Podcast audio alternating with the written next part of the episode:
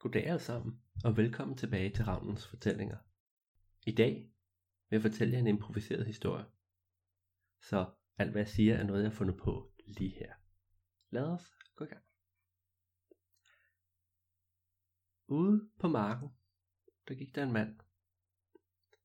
Han var klædt i mørke klæder og en kappe med hætte, der dækkede hans hoved, så man ikke kunne se, hvordan han så ud på afstand.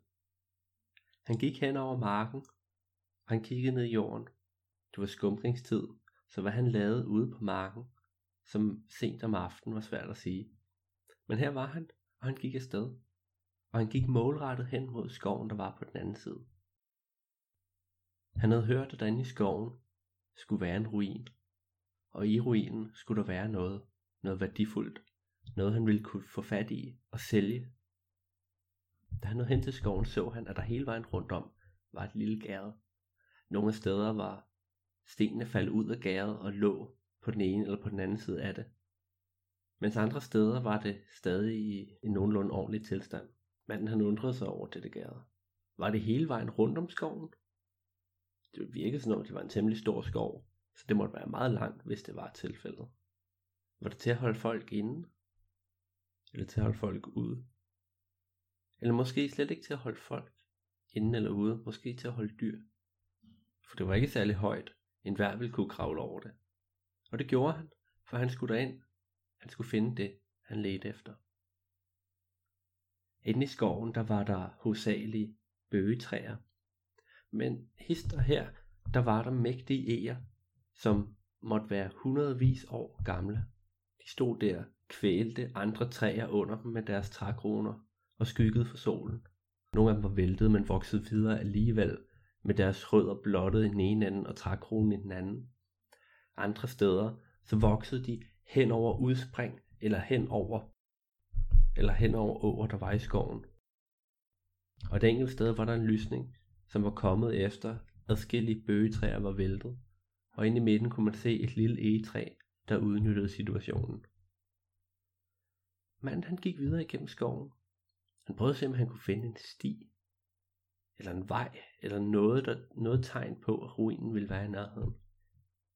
Der gik lang tid, før han fandt noget, men til sidst, så stødte han på en vej, der var lavet af brosten. En vej, der førte fra yderkanten af skoven, dybt ind i mørket. Og mens han fulgte den, så var der helt stille omkring ham. Gang imellem kunne der høres noget fuglesang. Men det var ikke særlig ofte. Skoven virkede mere stille end andre skove som om den var forladt af ikke bare mennesker og folk, men også af dyr. Stille og roligt så gik han afsted, ned under og hen over væltede træer, der lå over vejen. Han kom forbi et vandhul. Et vandhul, der var blevet bygget for mange år siden. Man kunne se, hvordan der hele vejen rundt om det var sat sten til at holde vandet, måske for at lave et vandreservoir. Det virkede som om, der var en kilde indeni, for man kunne se, hvordan vandet det piblede lidt op. Der kom nogle bobler nedefra. Det var pænt, og manden han satte sig ned ved vandet. Tog sig en tår. Det smagte frisk. Det smagte rart og sundt og helende. Og han fik energi nok til at gå videre igen. Så det gjorde han. Han gik videre ind i skoven, og han fulgte stien i mange, mange timer. Han kom forbi nogle små bygninger. Bygninger, der var lavet af træ, som efterhånden var rådnet helt væk, men man kunne stadig ane indgangen og udgangen og de små haver, der havde været rundt om. Han kom forbi et sted, hvor der havde været et tårn. Hvorfor der var nogen, der byggede et tårn af sten midt i skoven, var han ikke sikker på. De ville jo ikke kunne se særlig langt, for træerne stod tæt. Men her var det. Var det måske lavet før skoven var blevet så tæt? Før den var blevet så stor? Han undersøgte tårnet, og selvom trappen indeni stadig var der, tog han ikke gå op, for den virkede meget faldfærdig, og han var bekymret for, at trinene ville falde sammen under ham, hvis han prøvede at bruge dem. Så han gik videre, og han fulgte stien længere hen. Nogle af stederne var brostenene fra stien fjernet, og lagt ud til siden. Andre steder var de bare væk, som om folk måske havde taget dem og brugt til andre formål. Og han fulgte stien lidt endnu. På et tidspunkt så kom han til en gammel, faldfærdig port. Den ene dør, den lå ned på jorden. Den anden, den stod halvt åben. Og man kunne se, hvordan muren, porten var i, den var faldet fuldstændig sammen omkring den. Men man kan stadig ane omridset af, hvad der engang havde været et fort. Han sne sig ind i fortet stille og roligt. Skovens stillhed var alt igennemtrængende, og han havde ikke lyst til at bryde den. Stille og roligt, uden at træde på grene eller blade, så gik han mellem fortets bygninger. Det ene sted havde været et lager. Han åbnede døren til lageret og så hylder til mad. Men alt hvad der engang havde været var for længst væk. Et andet lager havde kanonkugler, krudt, våben der hang på rette række på væggen. At dømme på antallet af våben havde der været mange mennesker i fortet. Og han ledte videre, prøvede at se om han kunne finde barakken. Og det gjorde han. Henne i den ene side af fortet, der var der en stor bygning. En stor, flad bygning. Og da han gik derhen, så var der rækker og rækker af køjesenge. De fleste af køjesengene var faldet frygteligt sammen, men der var nogle enkelte, der stadig stod. Og det så nærmest ud som om, de havde været brugt for nyligt. De var lidt renere end resten. Sengetøjet så ud som om, det havde været skiftet for nyligt. Manden han gik ud af barakken igen og ind mod den centrale bygning. Døren ind til bygningen var låst og lukket, og det var umuligt at få den op. Så i stedet så ledte han efter en anden vej ind. Han fandt ikke nogen vej ind, men han fandt stallene, eller var der var tilbage af stallene. Og inde i stallen, der var der, gemt nede under indtørret gammelt hø og blade, en lem. Som han, han prøvede at løfte lemmen, han åbnede den. Det var en stige, der gik ned i dybet, og der var fuldstændig mørkt dernede. Han blev nødt til at have noget lys, hvis han skulle derned, og heldigvis så havde han medbragt en fakkel. Han tog den op, tændte den, flammerne stod op, den ville kunne holde i nogle timer. Og så kravlede han ned i dybet, trin for trin for trin. Han kom ned i noget, der lignede en kloak. Der lugtede også temmelig fælt, og han kunne høre, hvordan der en enkelte steder var vand, der dryppede ned. Plik, plok. Han gik igennem kloakken, og han ledte. Nogle steder delte kloakken sig, og andre, der var tunnelerne brudt sammen. Så han gik, og han prøvede altid at huske, hvor han var kommet fra. Han skulle kunne finde op, før faklen gik ud, og mørket omsluttede ham. Plik, plok. Lyden af vand, der dryppede, blev højere. Det lød ikke som, som det kom fra selve kloakken. Det var som en lyd, der kom langt væk fra, og blev ført af tunnelerne hen til ham. Plik, plok. Han fulgte lyden, og han gik i hvad der syntes som meget lang tid, før han kom ud til et sted, hvor kloakken pludselig åbnede sig op, og han stod i en grotte. Plik, plok. Der var drøbsten, og han kunne se, hvordan dråber faldt fra loftet ned i den fineste klare vandpyt, der dækkede hele gulvet.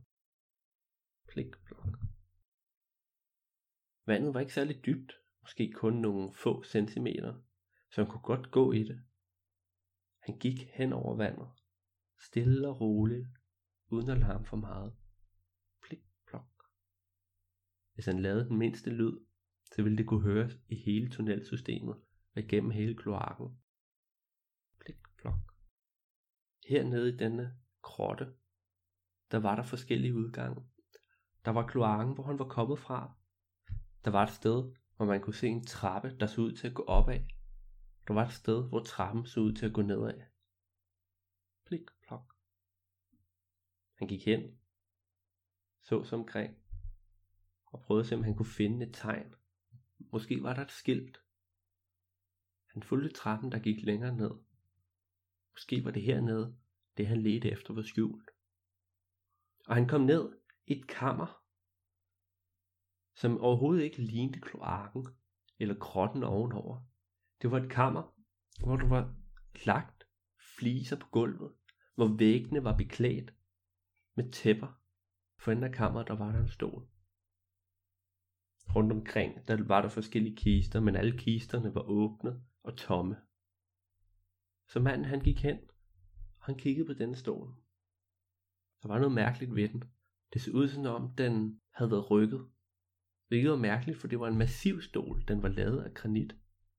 Han prøvede at skubbe lidt til den fra den ene side, og der skete ikke noget. Han prøvede at skubbe lidt til den fra den anden side. Og den rykkede sig lidt. Han skubbede noget mere, noget mere og mere. Og det lykkedes ham faktisk at skubbe denne granitstol til siden. Og så nedenunder, der hvor stolen havde stået, der så han, at der var en lille lem. Han åbnede lemmen, tænkte, den var alt for lille til han ville komme ned i. Det var bare lågen ned til et lille rum, hvor han op fra rummet hæv en lille, fin metalkiste.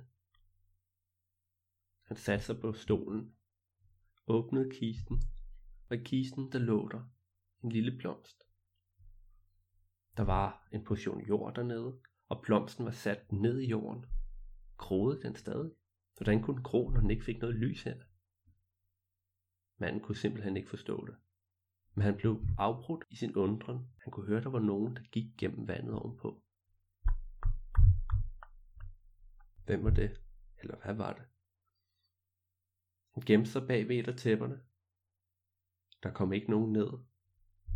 Men han kunne høre skridtene vandre frem og tilbage op i vandet. Hvem var det? Hvad var det?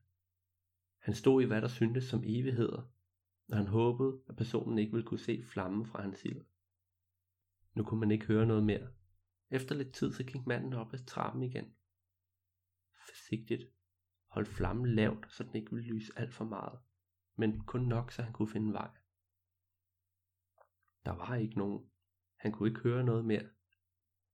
Så han gik forsigtigt hen over vandpytten fulgte kloakken tilbage til stigen og kravlede op. Nu stod han der, i stallen igen, inde i fortet. Hvad havde det været, der var dernede? Han gik hen og kiggede på barakken. Der havde været nogen forbi i mellemtiden. Han besluttede sig for at skynde sig væk. Han vidste ikke, hvem det var, men det kunne være, der var andre, der havde let efter denne skat.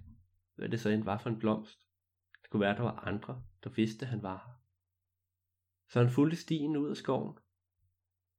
Han skyndte sig alt, hvad han kunne. Han løb afsted, og i hans favn der havde han kisten, den lille, fine kiste, skjult inden under kappen. Da han endelig nåede udkanten af skoven, så stoppede den brostensbelagte vej meget brat, lige foran gæret. De havde bygget gæret direkte hen over vejen. Så han kravlede over det, og nu stod han igen på en mark, på en af markerne, der omringede hele skoven. Han var sluppet afsted med det. Han var kommet ud. Men hvad var det for en blomst? Han tog kisten frem, åbnede den og kiggede på blomsten. Det var en fin blomst, men den var sandsynligvis ikke særlig meget værd. Måske var det kisten selv, der var noget. Den så ud til at være belagt med guld og med sølv. Det var i hvert fald godt nok. Så han tømte kisten, smed blomsten ned på marken, gik afsted ind mod byen for at prøve at se, om han kunne få solgt dette skrin. Men hvad han ikke vidste var, at det ikke var nogen almindelig blomst. For blomsten, den spredte sig, den voksede, og snart så var den ud over hele marken. Først den ene mark, så den anden mark, og så den sidste mark. Og bønderne, de kunne ikke få den væk. De prøvede, år efter år, men den kom bare over det hele. Til sidst så gav de op og flyttede andre steder hen. Og det var først meget, meget, meget senere, at der var nogen, der rent faktisk prøvede at plukke blomsten, at de fandt ud af, at det ikke var nogen almindelig blomst. For når man duftede til den, så blev man glad, og når man spiste den, så blev man en lille smule yngre. Det var dagens historie af Ravnens Fortællinger. Jeg håber, I kunne lide den. Hvis I kunne, så husk at like og del Ravnens Fortællingers Facebook-side og alt det der. Husk også at tjekke os ud på tier.dk, hvis I gerne vil give et tilskud. Der er et link et sted i beskrivelsen. Og så ses vi næste gang. Adios.